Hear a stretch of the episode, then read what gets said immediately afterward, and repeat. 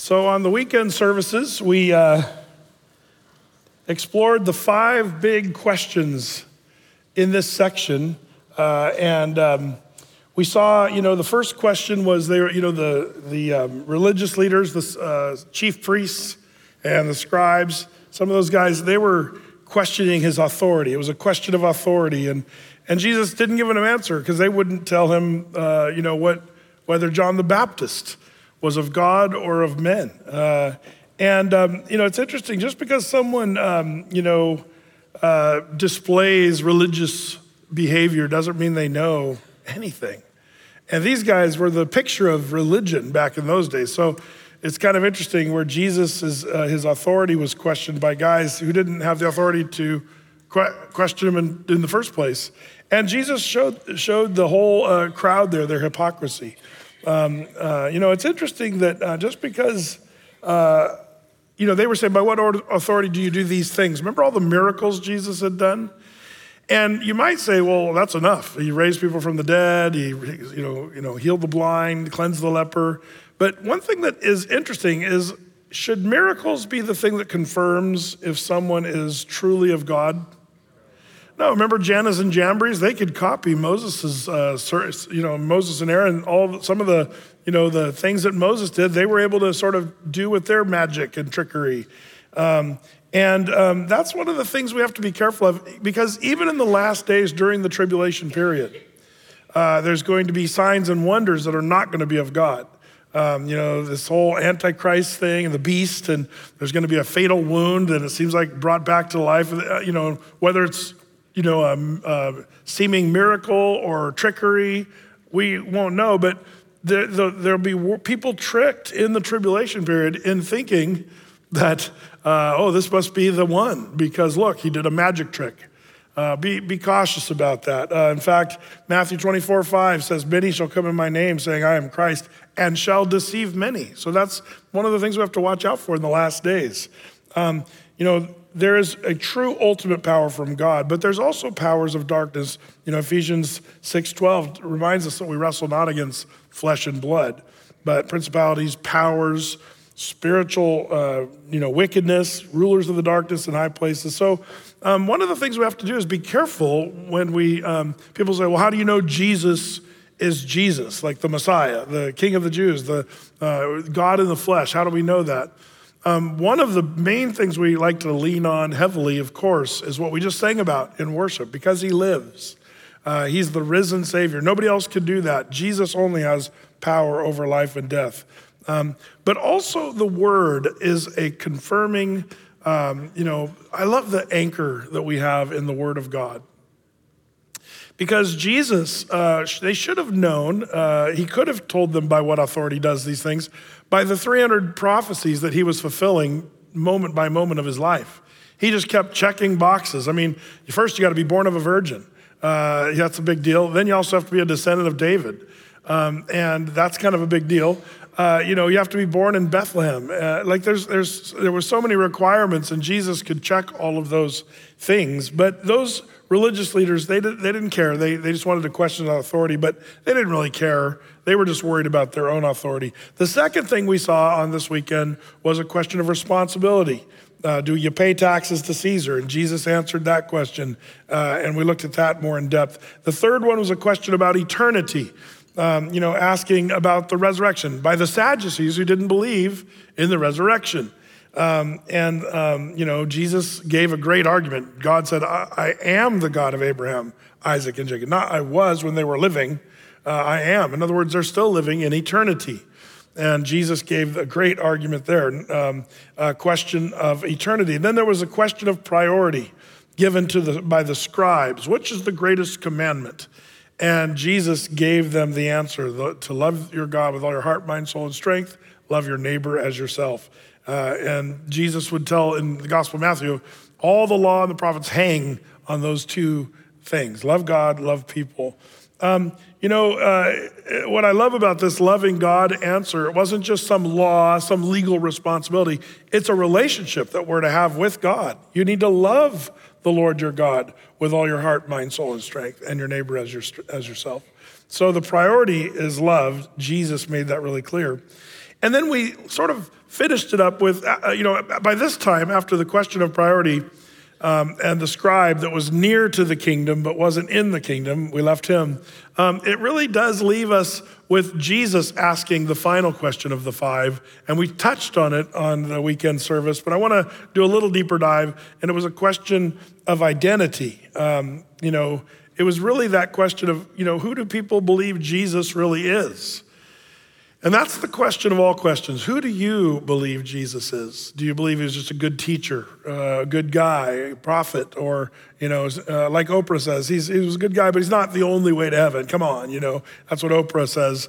Um, you know, and others who would try to diminish Jesus, that's the big deal. You have to say, who do you believe Jesus to be? That's the, the huge question of the day. And the scribes um, were the ones who Jesus was addressing specifically on this one because they just asked the last question. The scribes were the cerebral of all the, the groups. They were known to be the Bible answer guys, they knew the scriptures uh, better than anybody else, uh, brainiacs of the day, the intellectuals.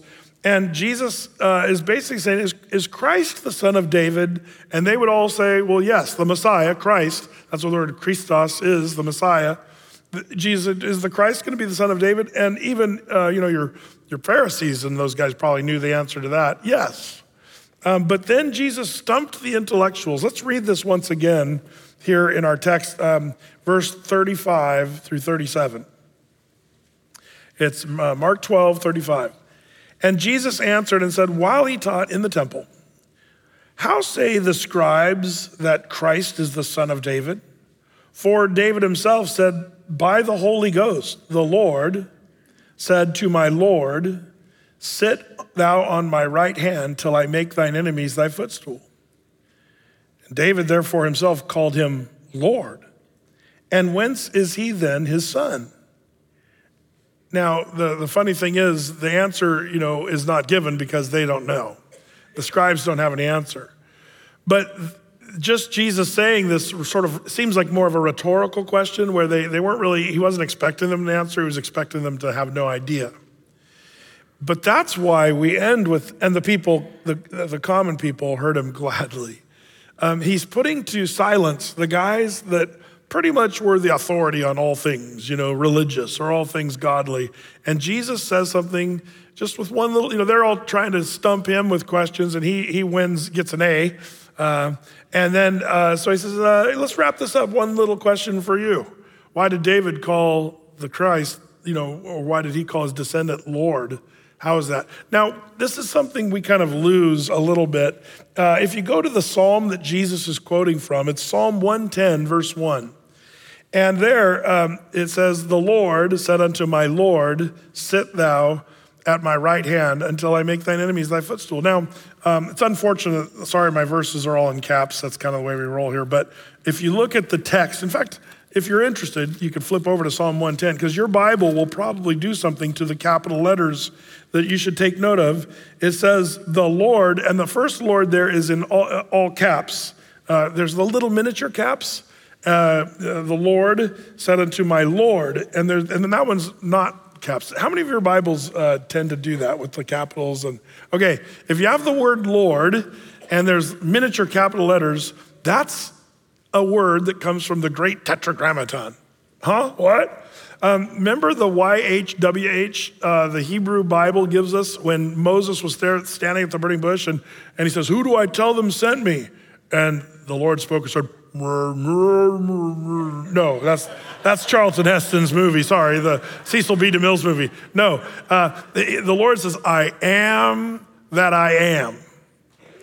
Uh, you, you know, Moses, you'd think he'd say, You are what?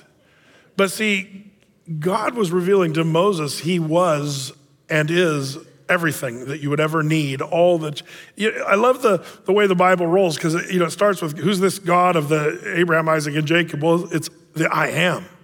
And you say, I am what? Well, the, the Bible gives us the rest of that information. In the Old Testament, we all these names of God. I am Jehovah Sidkenu, our, the Lord our righteousness. I am Jehovah Nisi, the Lord our banner. I'm Jehovah Rapha, the, the, God that heals us. You know, and all these names of Jehovah, Jehovah this and Jehovah that, Jehovah Jireh, the God who provides. But then when Jesus comes on the scene and he says, "If you've seen me, this you've seen the Father," and then he gives us seven I ams. I am the way and the truth of life. I am the good shepherd. I am the vine. You are the branches. I am the door of the sheepfold.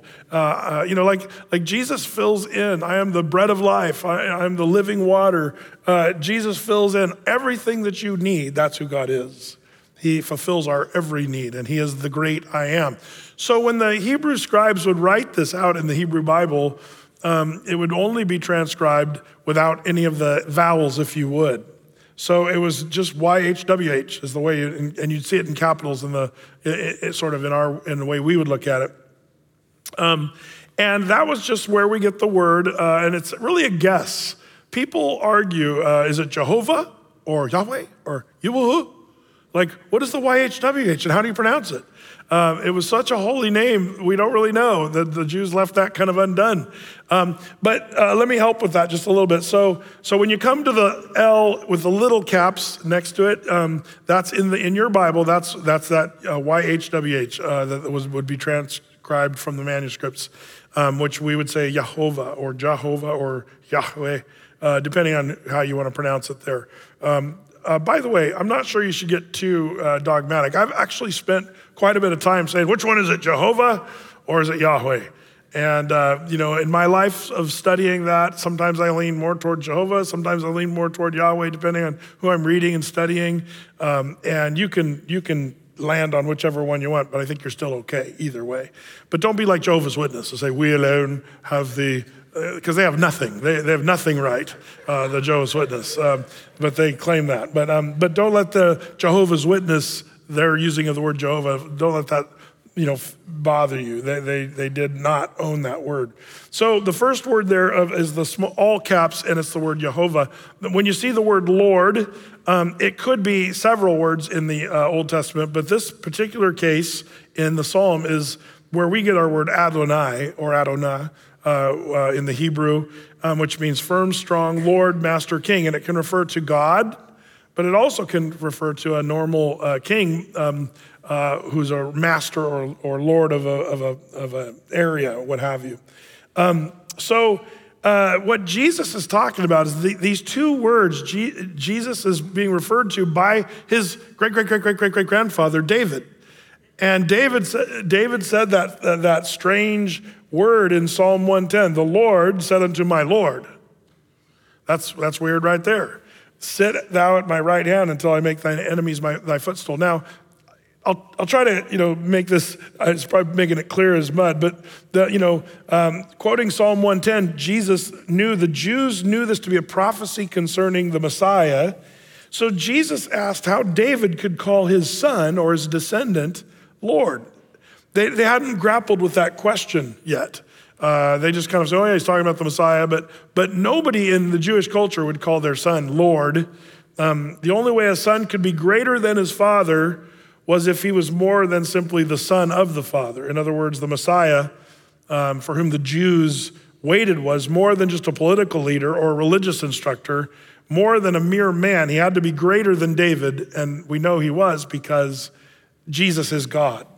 This, by the way, is one of the areas of the Bible where we kind of realize Jesus is saying, I'm greater than David. Uh, and, and, he's saying it with, without making them even answer, but that is the answer. Jesus is the Messiah, God in the flesh, Emmanuel, which makes him greater than David. That's why David the king, nobody was bigger than him except for his descendant, who would be God in the flesh. Um, you know, uh, by the way, uh, people read the Bible and they see stuff like this, and they well, you know, it's probably some mistake or something. Nobody says Lord to Lord. You know, you almost dismiss stuff. But whenever you see things that are too hard to understand, one of the things that reminds me of is the Bible is written not by man. That's one of the great mistakes people make. Oh, the Bible's just written by men. Um, no, the Bible was written by God. God breathed to man his word, and man was just the tool that wrote it down. Um, and that's where we go to uh, first, uh, pardon me, 2 Timothy 3.16, where um, that, that key verse of understanding what the Bible claims of itself. Um, all scripture is given by inspiration of God and is profitable for doctrine, which means teaching, uh, Bible teaching, for reproof or correction, um, for instruction in righteousness. All scripture is given by inspiration of God. Now, this is, this, this is interesting. There's um, four, uh, let's see, five words there given by inspiration of God. There's only one Greek word that is employed to, you, to, to define those, those uh, five words. And it's a word we don't really have the, the equivalent in the English language, but it's kind of a fun thing. Um, it's, it's this word, um, uh, uh, it's theopnestos, uh, theop new, new, sorry, it's is a hard one for me. Uh, it's uh, theopneustos, uh, divinely breathed in or divinely breathed out is the idea. Uh, God breathed his word to humanity. Um, what does the word breathe or breath make you think of? Anybody? The Holy Spirit. That's the idea there. Excuse me. Uh, the Holy Spirit, and, and that's exactly what happened in, with the giving of the Bible. The Holy Spirit breathed uh, God's word, and that's why it's, it's good for correction, instruction, reproof, uh, all that stuff. so, um, you know, some churches, by the way, and colleges and universities are getting more and more wacko on this, is they're, they're calling it partial uh, um, inspiration. Have you heard of this one? That some of the Word of God, excuse me, is inspired. And, and here's the problem with that. Um, as soon as you say the Bible's partially inspired, you're going to pick and choose the things you like and say, oh, those are inspired. And then the things you don't like, oh, that was, that was just men being stupid. Um, and there's all kinds of things. You, can I just tell you one of the gateway drugs uh, to partial, uh, you know, believing inspiration and stuff like that? Uh, a gateway drug is egalitarian versus complementarian. Um, what's that, Brett? Well, um, if you're in an egalitarian church, you believe women should be pastors. And those, and it's getting weirdly hostile. Like it used to be, most churches were complementarian. Now, what's a complementarian church? We believe, as Athey Creek, that men and women are designed by God to complement one another. We're different. Men and women are different. We have different roles. And we didn't hand out the, the duties God did in his, in his word. And because we believe in total inspiration of Scripture, when Paul makes that very clear argument and gives the reasons why the, the men should be elders and pastors in the church, um, we just kind of say, well, uh, we're going to believe that because it's God inspired, God breathed, and that's what he, he handed out. The, the you know, it's it's it's really interesting where people largely are saying, well, that was Paul in his day. It doesn't really apply to us anymore. Um, the reason that's such a horrible argument is because Paul used an example of why men should lead in the church and the women are not to lead. And it's a tough hit on the ladies. Uh, and you feel like, well, what did we have to do with Eve in the garden? That was a few years ago. Um, well, Paul uses that. He says the reason why God wanted the men is because he's going to put them in charge of doctrine and teaching and instruction and leadership in the church in the way of an elder.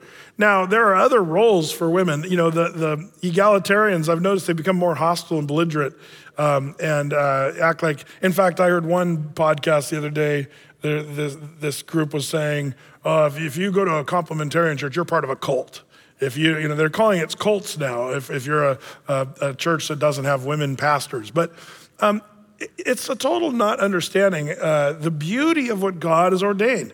It's not that, you know, you'll hear the egalitarians on their podcast saying, you know, the churches don't let women do anything, or, you know, they're, they're, the women are just dumb, barefoot, and pregnant. Like, like that's just their, their invention of what they're, they're thinking. But, um, you know, at Athey Creek, we have women doing all kinds. We have women in administrative roles here at Athey Creek. We have women that are leading teams and women that are doing all kinds of great things. They're just not elders and pastors.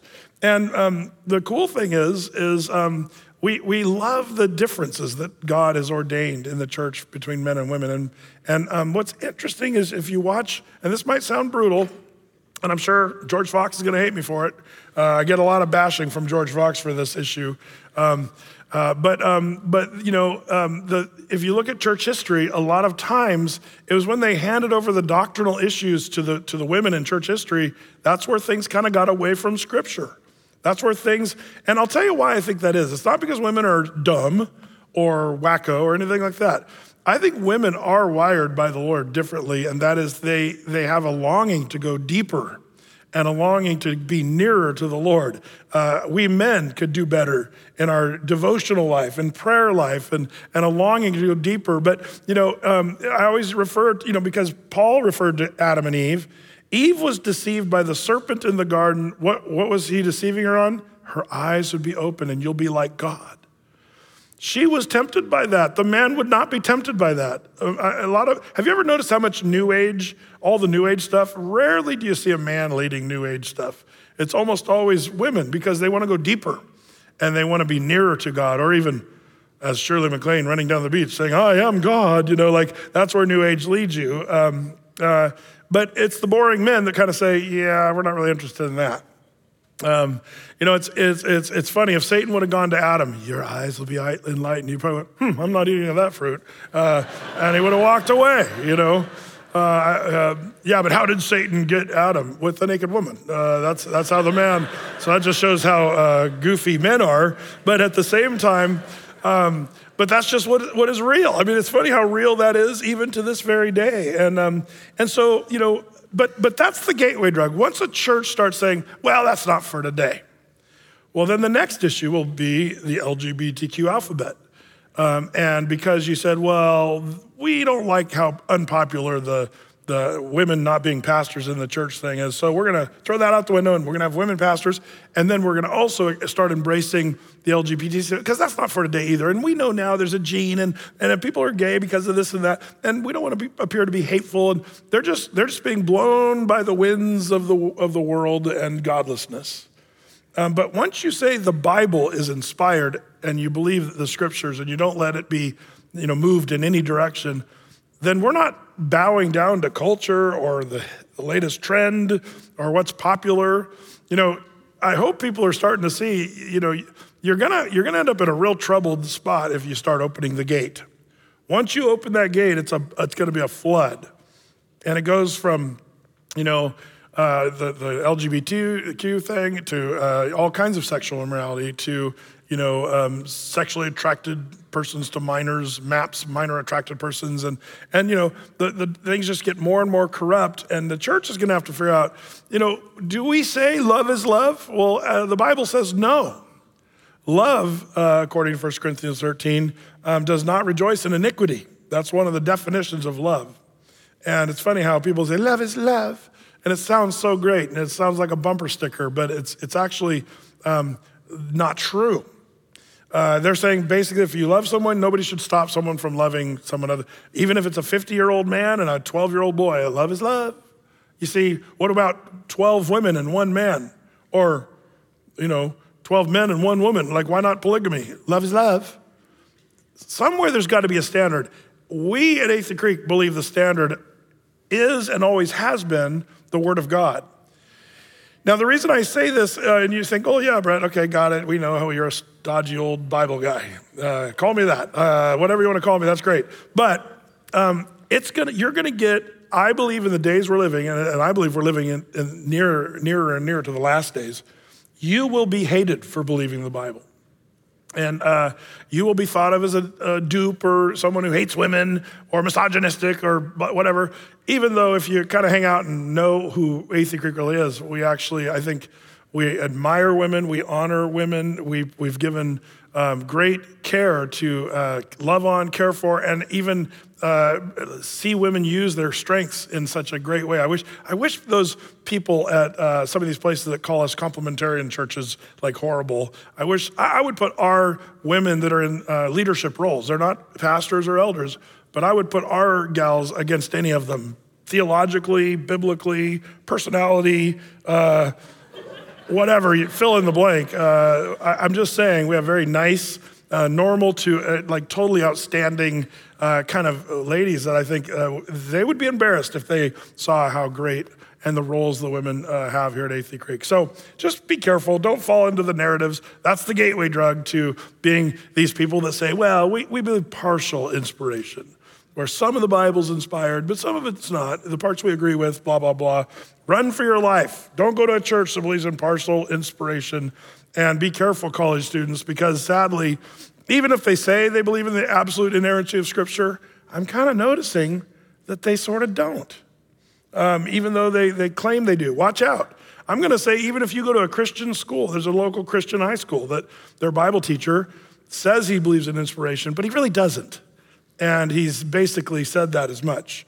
Um, and it's, it, I, am just going to tell you, mom, dad, if you think, well, we, my kid's going to a Christian high school here locally, um, just take it from your pastor, check it out yourself. It's not safe. I almost would rather have a kid go to Tualatin because they'll, they'll realize, oh, yeah, they're really pro Australopithecus man and evolution and, and LGBTQ and all that stuff rather than have the subtlety of a Bible teacher who's saying, "Yeah, but you know, your church one both at George Fox and one of the local high school Christian schools, they said, whatever you do, don't go to Athey Creek.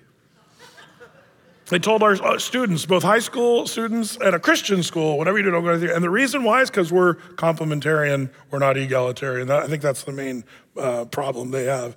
I, I just, I'm not saying that to vent my frustration. I'm saying that to watch and warn the flock. That's my job to watch and warn the flock. And these are the subtle little things that creep into the church. And we wonder, how did the church get so cattywampus? It's this very topic. Uh, once you open the door to the Bible, it's got mistakes or errors, or not all of it's inspired, you're going to be in big, big trouble. So uh, it really, um, knowing, you know, the word inspiration from God, it, it, this, is, this, is, um, this is why we know Jesus, his identity, really is kind of the key part of all that. And it really brings us here now uh, to um, the rest of our study here in Mark, uh, Mark chapter 12. We, we finished off um, right there in verse 33 um, with that, or 37, I should say. Um, uh, and the people heard him gladly. Now, this isn't a shifting of gears. This is Jesus addressing the scribes, the ones who just asked the previous question there uh, in verses 28 through 34, now Jesus is turning. These are the brainiac guys. This is the guy that was near the kingdom but didn't make it to the kingdom, if you are with us on Sunday. And Jesus is going to kind of call him out. Uh, so, um, so let's go. Verse 38. It says there, and he said unto them in his doctrine, that's in his teaching, beware of the scribes they're standing right there. They just asked them a question. Beware of these guys standing over here. Um, Beware of the scribes, which love to go in long clothing and love salutations in the marketplaces and the chief seats in the synagogues and the uppermost rooms at the feast, which devour widows' houses and for a pretense make long prayers. These shall receive greater damnation. They go around doing what? Well, this, this is interesting because people haven't really changed all that much. You know what I mean? It's like it's really interesting to watch how people still do, and religious groups still do the same stuff. But um, what's, what's sad is to watch how, um, you know, people build it into what real religion looks like. Um, this whole thing about the long flowing robes uh, I've always joked around about the purple hats and the flowing robes and all that stuff, but it's not really a joke. It really is something that I think that those that walk around with flowing robes, where did that come from? Well, it didn't come from the Bible. Um, you know, the, the priests in the Old Testament wore different clothes, but when they ministered in, in the most important times, they stripped down to just their linen garments, like a, uh, for the purpose of humility. Like there was, a, there was a reason that they did what they did. And, but we're not in the Jewish practice of the Old, you know, Mosaic laws and Levitical laws. Um, and so you kind of have to go on what the Bible says about what, what should a priest or a pastor or, you know, bishop or whatever, what, what should they look like when they're ministering. Um, well, these guys were doing something wrong. Beware of those scribes which love to go in long clothing. Um, what does the NIV say? I think flowing, flowing robes. Uh, some of the newer translations, flowing garments. Um, you know, in Matthew uh, chapter 23, uh, verse 6 and 7, Jesus talked about you know, lengthening of their robes, the lengthening so they would flow the longer train. They look like some bride walking down the aisle uh, when they're walking down the street because their, their robes are so long and flowing. Um, now, um, this is interesting because Jesus is, is criticizing something that was long tradition of the Jews. Um, this would have kind of shaken things up for him to talk about their robes. Um, speaking of clothing, um, what should a pastor wear? Uh, uh, I, I, I always get in trouble on this one, but um, um, there's actually some shocking stuff in the Bible. When we were in the Gospel of Matthew, I, I skipped something because I didn't want to totally get in trouble, but I'm in a feisty mood, I think, tonight. So, so would you turn to me with, with me to uh, Matthew 11? Go with me to Matthew chapter 11. Um, question Who was the greatest man born among women? John the Baptist. What did he wear? camel skin. Uh, and uh, you say, well, Brett, come on, you're making something of what John the Baptist wore. No, Jesus did that. And, and there's some language here you miss in the English text. It's, it's Matthew chapter 11, verse 8. It says, And as they departed, Jesus began to say to the multitudes concerning John, John the Baptist, What went you out into the wilderness to see? A reed shaken in the wind? But what went you out for to see? A man clothed in soft raiment? Behold, they that wear soft clothing are in kings' houses. But what went you out for to see a prophet? Yea, I say unto you, and more than a prophet, for this is he of whom it is written, Behold, I send my messenger before thy face, which shall prepare thy way before thee. Verily I say unto you, among them that are born of women, there hath not risen a greater than John the Baptist. Now, here's where it gets something you missed, where it says there in verse 8, um, what, did you go see um, them, uh, a man clothed in soft raiment? It says it twice Behold, they that wear soft clothing are in kings' houses. Now, this is where it gets shocking. The Greek word there for the word soft is um, malakos. Um, yeah, this, uh, and it does mean soft to the, uh, to the touch, but it also means effeminate. Um, in fact, I'm not this, I got this directly from the Greek dictionary. You can look this up.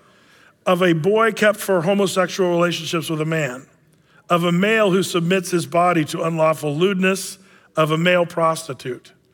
Uh, this is the word malakos, and Jesus says he's wearing those clothes. Soft effeminate clothing. Hmm. I think a suit looks very soft. I'm just going to say it. No, I'm just just kidding. Just kidding. No. Um, what's your point, Brett? Minimally, minimally, Jesus is saying, beware of these men that wear women's clothing, like these soft, like that's kind of minimally. I mean, we could talk even more about what Jesus was really saying there with such strong language. This was strong language. Um, you know, uh, you know, it, it does sort of reek a little bit of, of what happens in the church where um, I think pastors, sadly, tend to get kind of soft. Um, especially, you know, the, the, I feel bad for the Catholics when, when, when those popes made the edict that the, the priests had to be, uh, you know, celibate. Big goof. Because um, a lot of those priests were a little light in the loafers, you know what I'm saying? And, and then we should wonder why they're kind of effeminate dudes. And, um, you know, uh, I'm just saying that was a mistake. That wasn't in the Bible. That was just some dumb thing that they came up with in church history. Um, but, um, but Jesus says John the Baptist. Now, John the Baptist, in my opinion, is kind of Mr. Cabela's. You know, he's wearing camel skins, he's eating bugs for protein and wild honey out there, and he's got a big old beard and hair, and like he's kind of this wild man out in the wilderness. Um, and Jesus, said, that's the guy that's greatest man. Well, Brett, you can't make nothing of, of, of his clothing. Jesus does. He makes a huge deal out of what he wore compared to the religious leaders of the day who wore homosexual clothing or soft clothing. What does that mean? I, I, I we could talk about it even deeper. I'm not, I'm not going to go any further than I've already dug my hole, but, um, but, but back to Mark 12, um, I, I wonder, you know, this, this whole idea of these guys with their long flowing robes, um, Jesus is saying, these guys are way off. They're not even close. Um, Jesus is coming down on them, not for, I, I don't think it's as much what they were wearing, probably more about why they were wearing it. And I think that's in church history too. Why would guys wear fluffy, soft clothes, purple robes, and pointy hats? It was supposed to be the sign of authority, and I'm bigger than you, I'm more important than you, and I'm wearing the godly garments. So it was sort of to puff up, you know, the imagery of religion. But you don't see that in the Gospels and the New Testament anywhere. I think Jesus is not coming down on them for why they, uh, for what they were wearing as much as why they were wearing the clothes they do. To have status, to be seen, to draw attention to themselves. Um, I don't think he's arguing to dress badly necessarily, um, but there shouldn't be as much of a difference between the pastor, the elder, the bishop, and the normal dude at the church. I think that's the deal to blend in, to be just a normal dude. I think Jesus was a normal dude. How do we know Jesus was a normal dude? Um, I'll tell you one reason we know. Remember when Judas betrayed him? And Judas said, Okay, I'm going to have to identify Jesus. Uh, we'll go into the garden. Here's how we'll do this talking to the Sanhedrin and the Caiaphas and all those guys.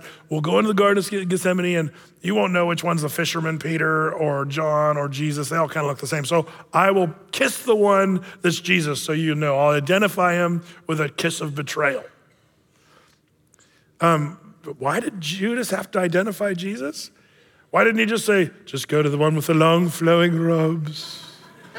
And as he walks, he's floating along, and he's got a little plate of glowness behind his head. That's the one you want right there.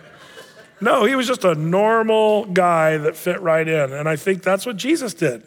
Anything that is trying to separate the leaders of the church from the congregation, I think, is, is kind of a bad move. Now, there are logistical things that are kind of interesting. Um, I remember went to a church once um, and I saw the parking lot and the parking spot for the pastor said, if you don't preach here, don't park here. That's what it said. And I think they meant it sort of in jest, but kind of not. If you park there, they'd tow your car, you know, or whatever. Um, now, I used to park among the unwashed masses of Athey Creek. Um, and uh, you might wonder, Brett, why do you park where you do? A um, couple reasons. One, uh, is it allows me to come and go kind of quicker uh, when I need to get here early or get here late or whatever. And when I, what was happening when I was parking out uh, with everybody else, I'm a talker and I would never get into the sanctuary. Like, like I seriously, there were, do you guys remember when Athey Creek started at 20 after every time? That's because I parked out in the normal parking lot. I just go out there and I'd get out of my truck. Hey, how's it going? And then the elders would come around. Brad, the service is supposed to start. Like I'd be talking and I'd talk to somebody, then I'd walk ten steps and talk to somebody else. And I love that. I, I love doing that. Um, but uh, but that's part of the problem. They said, no, Brett, you got to park where you don't talk to people. You got to get into the church. It'd be on time. And now, if you notice, Athey Creek, we're like totally on time all the time. Um, if you're an old school Athey every Sunday, every Wednesday was totally late and tardy and stuff.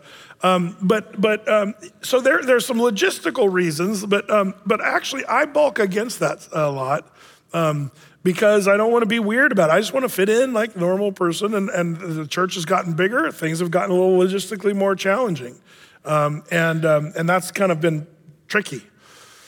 But at the same time, when people are doing it for the reason to be seen of men or to be in a place of loftiness, like if their motive is that way, that's what these guys, Jesus is coming down. He saw their prideful heart, their wealth, their wanting to be in charge of people, and he's calling them all out uh, right there.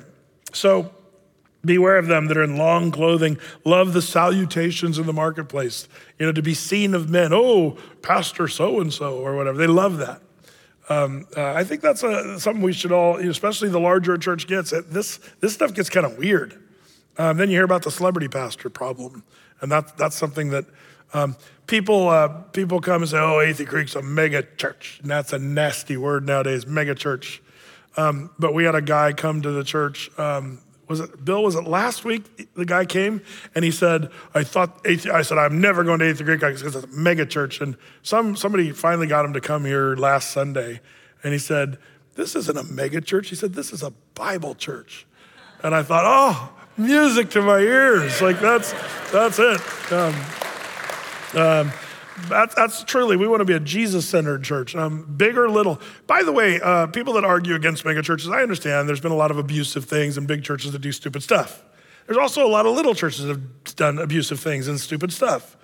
But you see both in the New Testament. In fact, in Acts 2:42, through that whole section of the early church, there was one church meeting where 3,000 people were saved in one sitting. Do you think that was a large crowd? That was a megachurch. I think they define a megachurch by 1,500 people or more. Um, so that was a megachurch. Um, but also, they would meet in small groups and from house to house. And, and, and man, at Athey Creek, we love that. We want to encourage people to meet uh, and smaller. And, and if you if Athey's too big, I totally get that. And I can recommend smaller churches around here. That would be really great. Um, make sure they're Bible teaching, uh, God uh, believing, Christ centered uh, church. But there, there's some good ones. Some of the small churches around here are awesome. So um, I get it, but don't don't be careful about the criticism. That's the trend. Here's a funny sideline thing. Um, the very people that used to in the 90s be seeker friendly and were all mega churches, that's where it's at. And they were driving for attendance and marketing the church and doing all this stupid stuff to get bigger and bigger. Um, they're all the ones that failed now with that. They went huge and then they all failed for whatever reason. And now they're the very same people that are, oh, those mega churches are evil. Meanwhile, Athey Creek, we've just been teaching the Bible verse by verse, chapter by chapter, for the last 27 years. And we're not really changing, uh, we're not trying to do anything other than just do what the scriptures tell us to do. So um, um, keep that narrative. I like that narrative. Athey Creek's not a megachurch, we're a Bible church. I, I, I love that. Now, they, they would come uh, to see the market, be seen in the marketplace, and the chief seats have you ever been to a church where the elders sit on the stage behind uh, the pastor as he's teaching? We don't do that because I'm afraid my elders would fall asleep. Um, uh, no, I'm just kidding. No, they, they, do probably pretty good, but we, they don't want those seats. They, they don't, nobody wants to be in the chief seats. Uh, but boy, these, these guys sure did. Um, and, um, and they also, this is the shocking, they would, verse 40, devour widows' houses for a pretense uh, make long prayers. So they would, they would go to the widow and make them pay money uh, for their ministries or whatever, uh, but they were using it for their own gain. Uh, but then also, they would uh, pretend to be spiritual with their long winded prayers. Sometimes I wonder if you ask somebody to pray, you know, let's say you go to a bunch of people's house for dinner and then you ask, oh, you know, so and so, will you pray? He's like, yes, let us pray. And then he just starts praying and praying See, before the food and stuff, there's a time to eat and there's a time to pray. And I, I, like a short and sweet prayer before dinner. I'm just going to say that. It says, "Eat your meat with thanksgiving." Thank you, Lord. You know, it's like, like I don't think you, the Lord doesn't hear us for our much speaking. The Bible says, but I'm always a little leery of the guy that has to be kind of long-winded for the purpose of being long-winded and sounding really holy and spiritual. Watch out for that. I'm not arguing against long prayers. Um, you know, but but the long prayer that's in a person's closet when nobody's looking and you're crying out to the Lord, that's the prayer God hears, and that earnest prayer of you know of a righteous man or a righteous woman availeth much. So, um, man, I, I, would just encourage you. Um, watch out for this. But these guys were known for their long winded prayers. And Lord, He's calling them out. You guys are going to receive a greater damnation. Um, this is pretty heavy. Um, so now, um, by the way, in, um, in verse 41, it says, And Jesus sat over against the treasury. Now, um, now you understand where he's at in, in the temple. In, in, in, the temple, there was the, uh, the treasury is a place where people would give to the Lord uh, in a box, but the box had sort of a trumpet. In fact, I've got a, um, a picture of what that would look like uh, there in the first century temple. It was like a big trumpet on a box and you'd toss your money into the big trumpet. Uh, and it would jingle as it went down the, uh, the tube um, and what have you. But um, the inner area of the temple contained three courts. Um, the easternmost court was the court of the women, that's what they called it.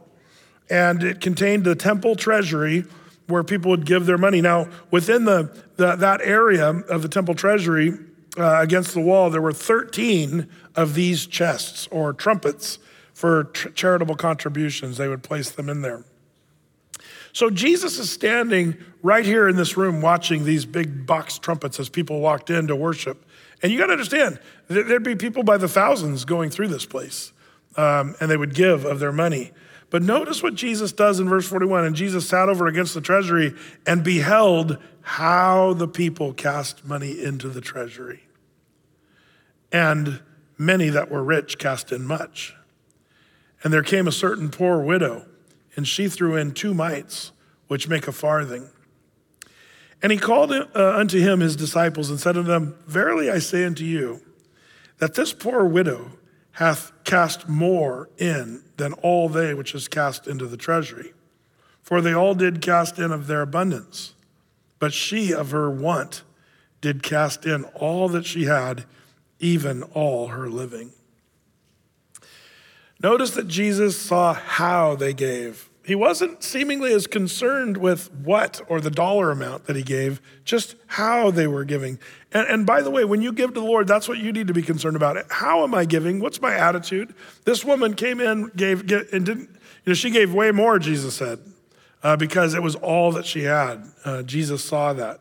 Um, by the way, 2 Corinthians 9 7, every man according as he purposes in his heart, so let him give, not grudgingly or begrudgingly or of necessity. I uh, gotta give. Uh, oh, well, I better give my tithe to the Lord. Nope. For God loves a cheerful giver. Uh, that word cheerful, uh, it's pretty fun because the Greek word for that is hilarious. What's so funny about it? No, it's hilarious. Uh, the Greek word where we get our word hilarious comes from this word um, hilaros, which means uh, um, cheerful, joyous prompt to do something. Uh, and it's the uh, entomy, uh, entomology for the word hilarious. God loves a hilarious giver. Like, you know what? This is my last of my money. oh, well, I'm giving it to the Lord because you can't outgive God, and I know the Lord is faithful. Like having a cheerful demeanor. God loves a cheerful giver, but He doesn't want a person just to uh, uh, give begrudgingly or out of necessity. Um, I feel like um, the, the, church did too much to try to twist people's arms uh, to give. And so, sermon after sermon, series after series, preaching about giving and tithing and all that stuff has really ruined a lot of people's heart. Uh, it took a lot of the fun out of it, in my opinion. Um, when does Athey Creek talk about tithing? Right now. Why? Because it's up, came up in our scripture right here. Like that's why we're doing it. Uh, but I, I am happy to not talk about tithing. And you know what's funny? When, when I don't talk about tithing, um, there's, there's, there's a faithful bunch of people at Athey's that just keep giving faithfully to the Lord. And it's what makes the church run. It's what keeps things going. And it's so cool because we don't have to sit and beg for money and say, oh, give till it hurts, you know, put it in the bucket. This is the second or third time we're going to pass the bucket around. We just, we just don't do that uh, because um, uh, we don't want people to give begrudgingly or out of necessity or um, any of that, but in it with a cheerful sort of demeanor. demeanor. Um, but those that are, and, and this is weird because I don't want to make it so those that are truly spiritual give of their tithes and offering. But let me say this people who read their Bibles and kind of get the heart and the whole thing behind it, I think you find a very giving bunch that just kind of gets the real message from the Bible. Um, you know, in verses 43 and 44, she noticed she gave out of her own poverty. They gave out of their abundance. Um, Jesus isn't watching the portion, but the proportion not just the portion that they gave, the proportion. She gave all. The people that were super wealthy gave more money, but he's like, yeah, but they were giving proportionally quite a bit, actually less. And then their, their attitudes were wrong. Um, the Bible talks about the pride of living, and it warns also against the pride of giving. Their sins we need to avoid. When they gave, they would make a big deal out of it. The Pharisees were known, by the way, to give alms to the poor as they walked down the street. But some of the Pharisees literally carried a little trumpet, like a little bugle horn with them on their side, a little chain a bugle horn. So they'd walk down, they'd see a poor person saying alms for the poor. And so they would just go ching, ching, ching, ching, ching, ching, ching, ching, give money to the poor, and then go, I just gave to the poor. Like uh, it's like uh, whatever they t- trumpeted. I don't know the tune, but um, uh, but they they were getting attention to themselves. Um, this is not what the Bible teaches, uh, making a big deal out of our giving. Um, it's, it's actually tricky. You know, Jesus talking about not letting the left hand know what the right hand's doing, um, giving out of, uh, you know, kind of secret, uh, letting God reward you, not man rewarding you. And that's hard these days. You know, uh, it's interesting how legally, you know, people say, why do we record who gives uh, when we send you that letter at the end of the year. It's, it's for tax purposes, and uh, it's also us being in compliance with the laws of the land.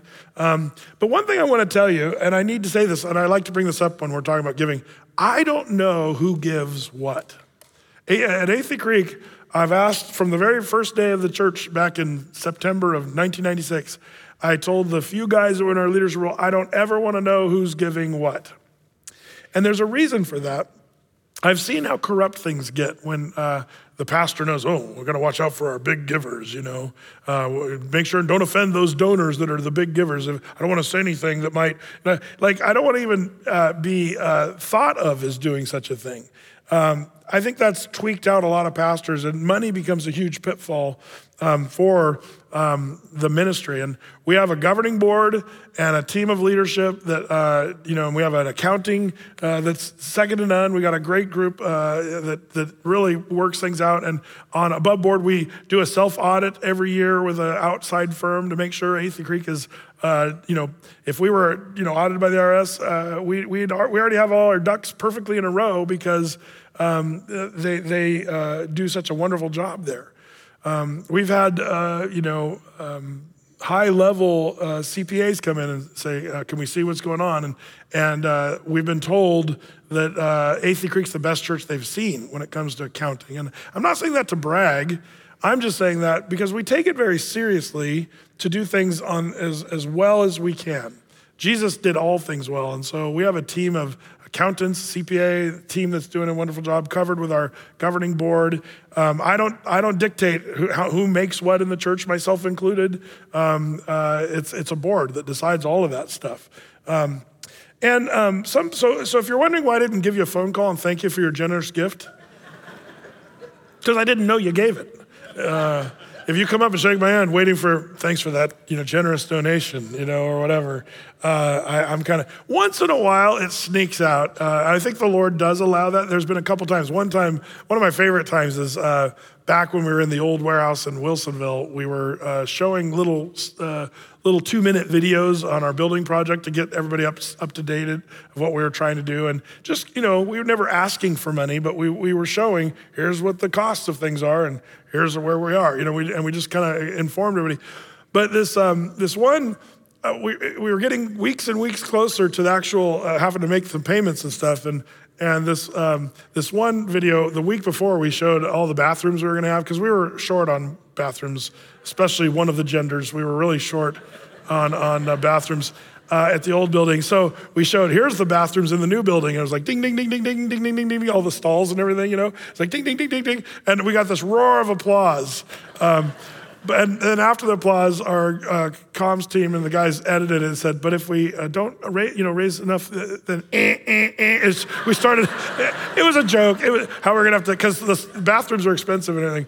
But um, but this sweet little guy, he's this little old guy, comes walking up after the service. He said, "Oh, Pastor Brett, my wife, she what she said I needed to help pay for those bathroom stalls."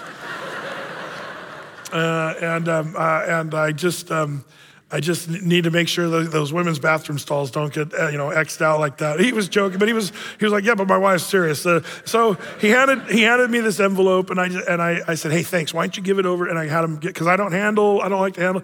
And I asked him to give it over to one of our, uh, you know, leaders and, and then they put it in the, the offering. But um, I didn't know, like, did this little guy, did he know how much um, uh, um, bathroom stalls cost? Uh, you know, because I, I knew the dollar amount of how much that was going to cost.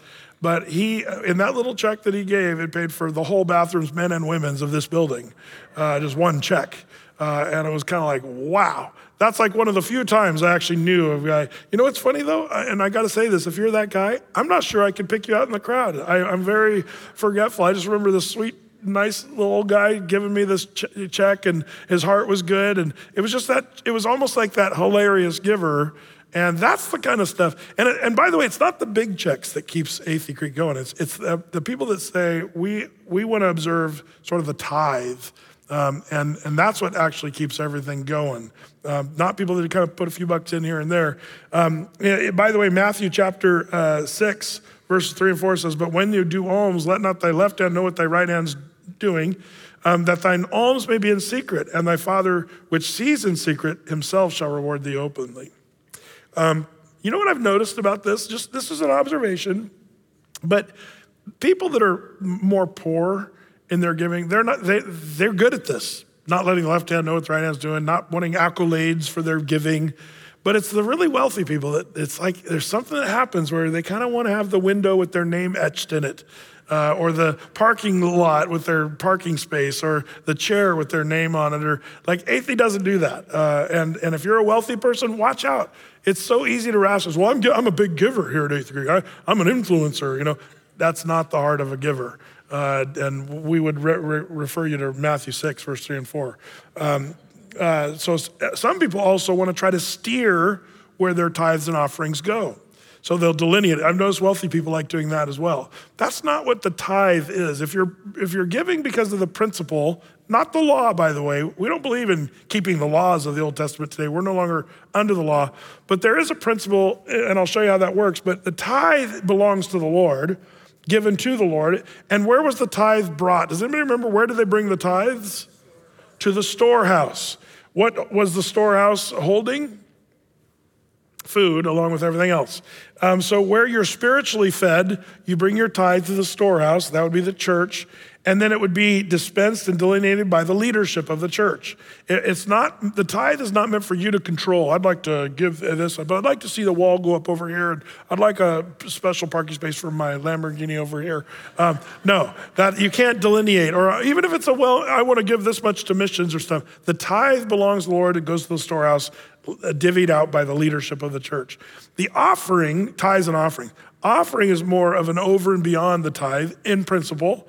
Um, some of us believe it's a get to, it's not a got to. We get to tithe one tenth of our income. That's what we do. Um, anything over and beyond that is what we call an offering. Now, an offering can be delineated or directed, uh, but I also see that as a bit of a problem.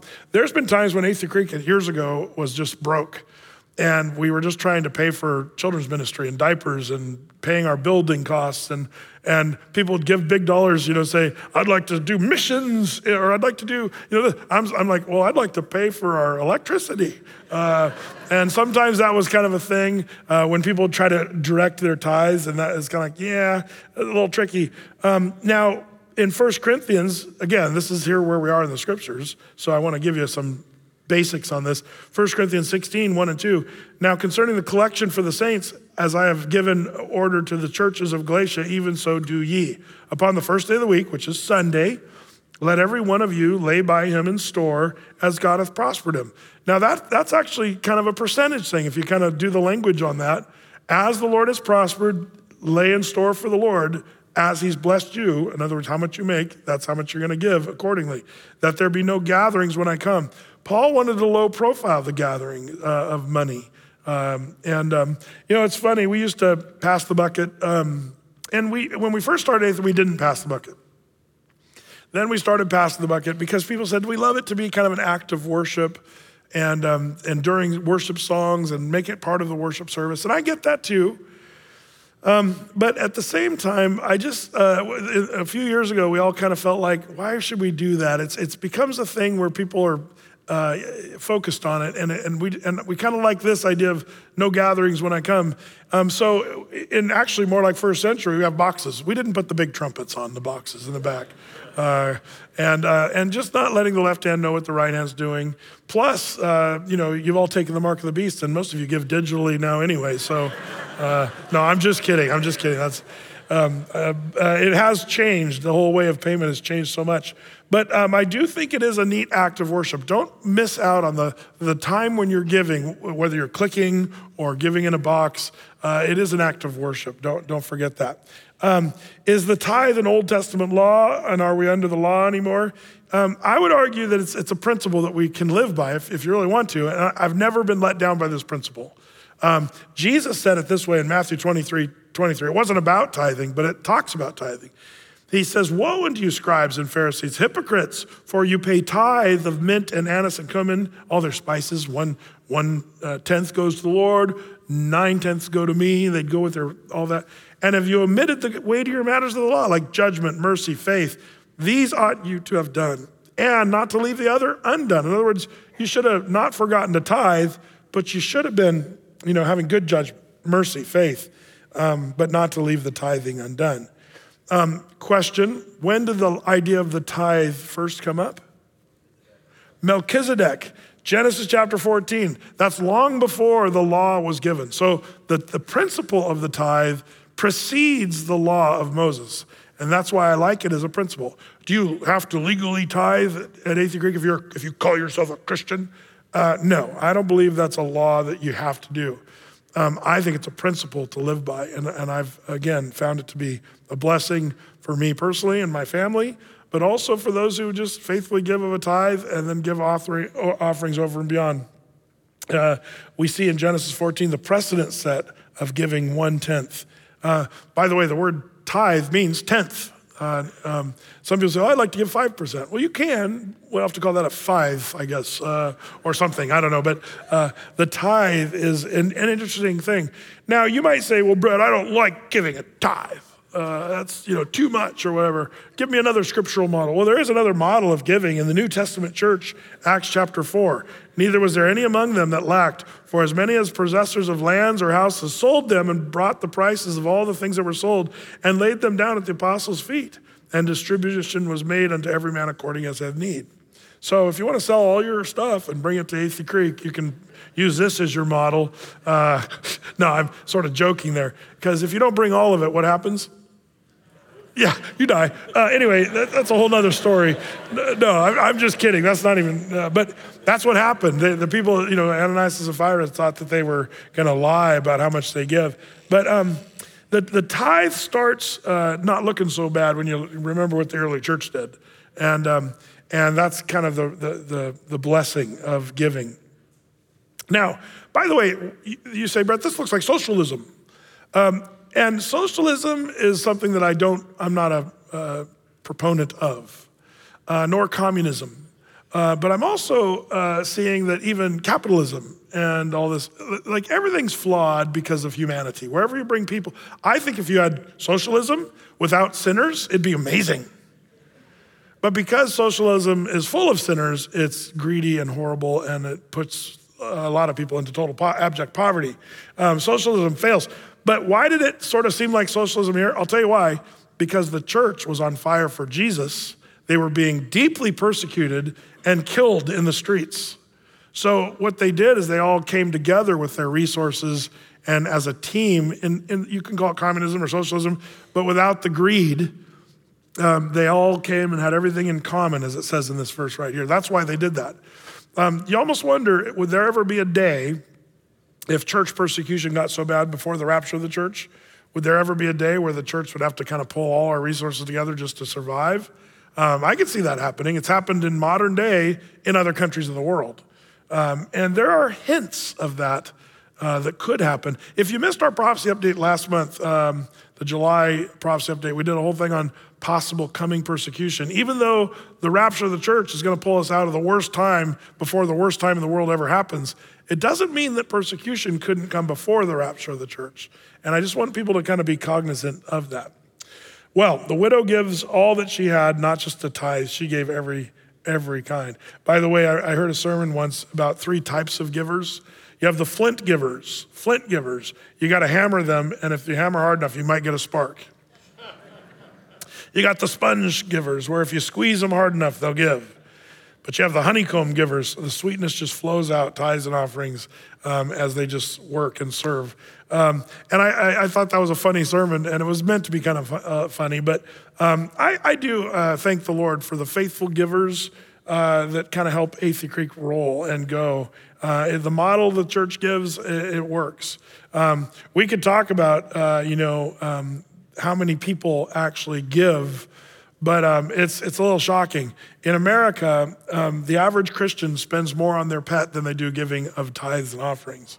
Um, that's, that's just the truth. Uh, and it's actually shockingly a lot more for their pets um, than what they give. But I could give you all kinds of stats, but I won't go into that. But um, all that to say, we've, um, we see this beautiful uh, girl who just gives. She's a widow who just gives out of, uh, out of her own need. And Jesus, um, he knows that she's blessed. Do you think Jesus is going to bless? Do you think that widow's in heaven right now thinking, I wished I wouldn't have given my two pennies? Um, no, I'm pretty sure she's, she's uh, very happy and she made the Bible.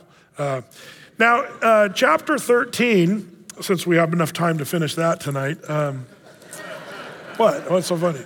Oh, no. No, uh, this, is, this is the Mark version of the Olivet Discourse. Um, and do you remember the Olivet Discourse, Matthew 24 uh, and 25? all those red letters? Well, um, you know, Mark's going to boil it down into just these 37 verses. Uh, so we're going to get the Reader's Digest, but we're going to see a few things that we didn't see in Matthew 24 as well. So it's kind of exciting. So this will be very prophetic. Uh, we'll pick that up next week. Uh, let's pray together. Lord, how thankful we are for uh, your word. And uh, this just this good reminder about not letting our left hand know what our right hand is doing and giving um, not out of our abundance, but even out of our own need. Lord, you, you have proven yourself faithful, and we've seen where you cannot be outgiven. Lord, I, I thank you for all the people um, here at Athey and those that watch online, our, our uh, live streaming crews and uh, watch parties uh, that all are part of that, uh, helping just to, to uh, do the ministry and helping the resources flow in, Lord. And um, we do pray and just continue to bless Athey Creek. We, we pray that the resources that we have would be used for your purpose and for your glory. Um, Lord, as we pray about and prepare and even work on trying to finish this building and building it, uh, we know that, that that's going to require um, uh, resources and money. But uh, how thankful we are for your provision thus far. And you've always been faithful, Lord. So I pray you just continue to use this congregation, um, not just for this building, but for the, all the work of the ministry, for the missions that we have around the world and the gospel that's being preached and reaching people that are unsaved. Lord, I pray that you just continue to use these resources for your glory. Um, Lord, I, I thank you for um, the, uh, the, the way Jesus handled these questions and then stumped the scribes. Uh, but the common people heard him gladly. Lord, we, we hear you gladly. We read your word with gladness in our hearts, for in your word we find the secret of life and uh, eternal life and the gospel and the good news of salvation. So we're thankful. Now, as we go our way, bless these your people, we ask in Jesus' name. Amen.